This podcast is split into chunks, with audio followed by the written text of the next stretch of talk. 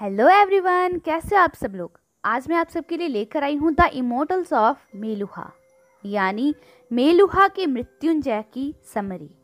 ये शिव ट्रायोलॉजी की पहली किताब है, जिसे अमीश त्रिपाठी, जो कि एक भारतीय लेखक है, ने लिखी है।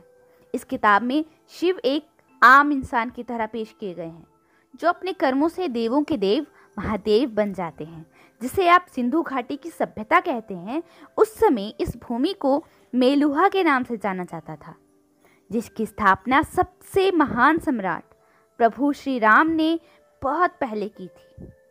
ये सूर्यवंशियों का बहुत खुशहाल गढ़ है। ये जगह सरस्वती नदी के किनारे बसा है, जो धीरे धीरे सूखती जा रही है। चंद्रवंशी मेलुहा पर बार बार आक्रमण कर रहे हैं। सबसे हैरानी वाली बात यह है कि चंद्रवंशी नागाओं के साथ समझौता कर लेते हैं जो कि समाज से अलग कर दिए गए थे और अशुभ हैं, क्योंकि वो लोग मानव समाज को नुकसान पहुंचाना चाहते हैं। लेकिन वो लोग युद्ध में माहिर हैं। सूर्यवंशी सिर्फ़ एक पौराणिक गाथा की आस में बैठे हैं कि जब बुराई सिर चढ़ के बोलेगी और ऐसा लगेगा कि सब खत्म होने वाला है और आपके दुश्मन जीतते हुए नज़र आएँगे। तब एक महानायक अवतार लेगा, जिसका गला सोमरस पीने के बाद नीला हो जाएगा मतलब जो नीलकंठ होगा। जो इस वक्त राजा दक्ष है, वो अपने दूत को तिब्बत भेजता है और वहाँ के लोगों को मेलुहा आने का बुलावा देता है।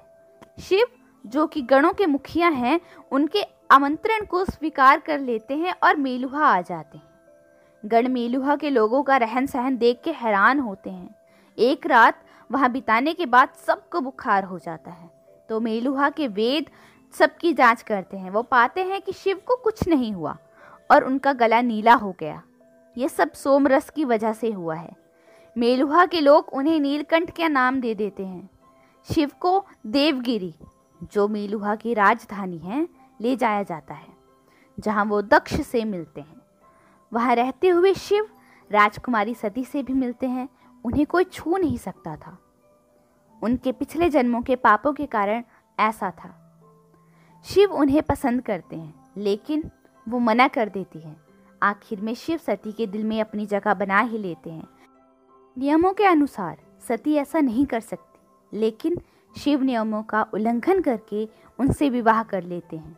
देवगिरी में रहते हुए शिव को मालूम होता है कि अब उनका युद्ध चंद्रवंशियों के साथ होने वाला है, और वो बृहस्पति से भी मिलते हैं।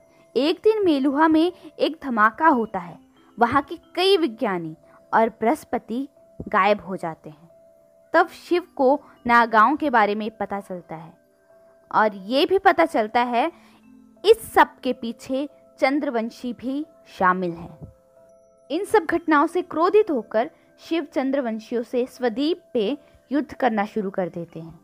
उनके साथ देवगिरी के महामंत्री कनखल और सेनानायक पर्वतेश्वर भी होते हैं। इस युद्ध में मेलुहावासी जीत जाते हैं। चंद्रवंशी का राजा पकड़ा जाता है और नीलकंठ को देखकर वो क्रोधित हो जाता है। चंद्रवंशियों की राजकुमारी आनंदमयी कहती है कि उनके यहाँ भी यही पौराणिक गाथा है कि नीले गले वाला उनकी रक्षा सूर्यवंशियों से करेगा। ये सुनने के बाद शिव दुविधाग्रस्त हो जाते हैं। फिर वो सती के साथ अयोध्या पहुँचते हैं, जहाँ वो वहाँ के आचार्यों के साथ कर्म, भाग्य और जीवन में चुनावों पर चर्चा करते हैं, जो उन्हें भविष्य में मदद करेगी। जहाँ वो देखते हैं, एक पेड़ के पीछे छिपा हुआ नाग सती का पीछा कर रहा है। इसके आगे का पार्ट नागांव के रहस्य में है, जो मैं आगे रिकॉर्ड करूँगी और इस समरी को सुनने के लिए आपका बहुत बहुत शुक्रिया। और अगर आपको ये पसंद आई तो आगे शेयर करें, क्योंकि इसके आगे जो दो पार्ट है, वो भी मैं जल्द ही लेकर आऊँगी।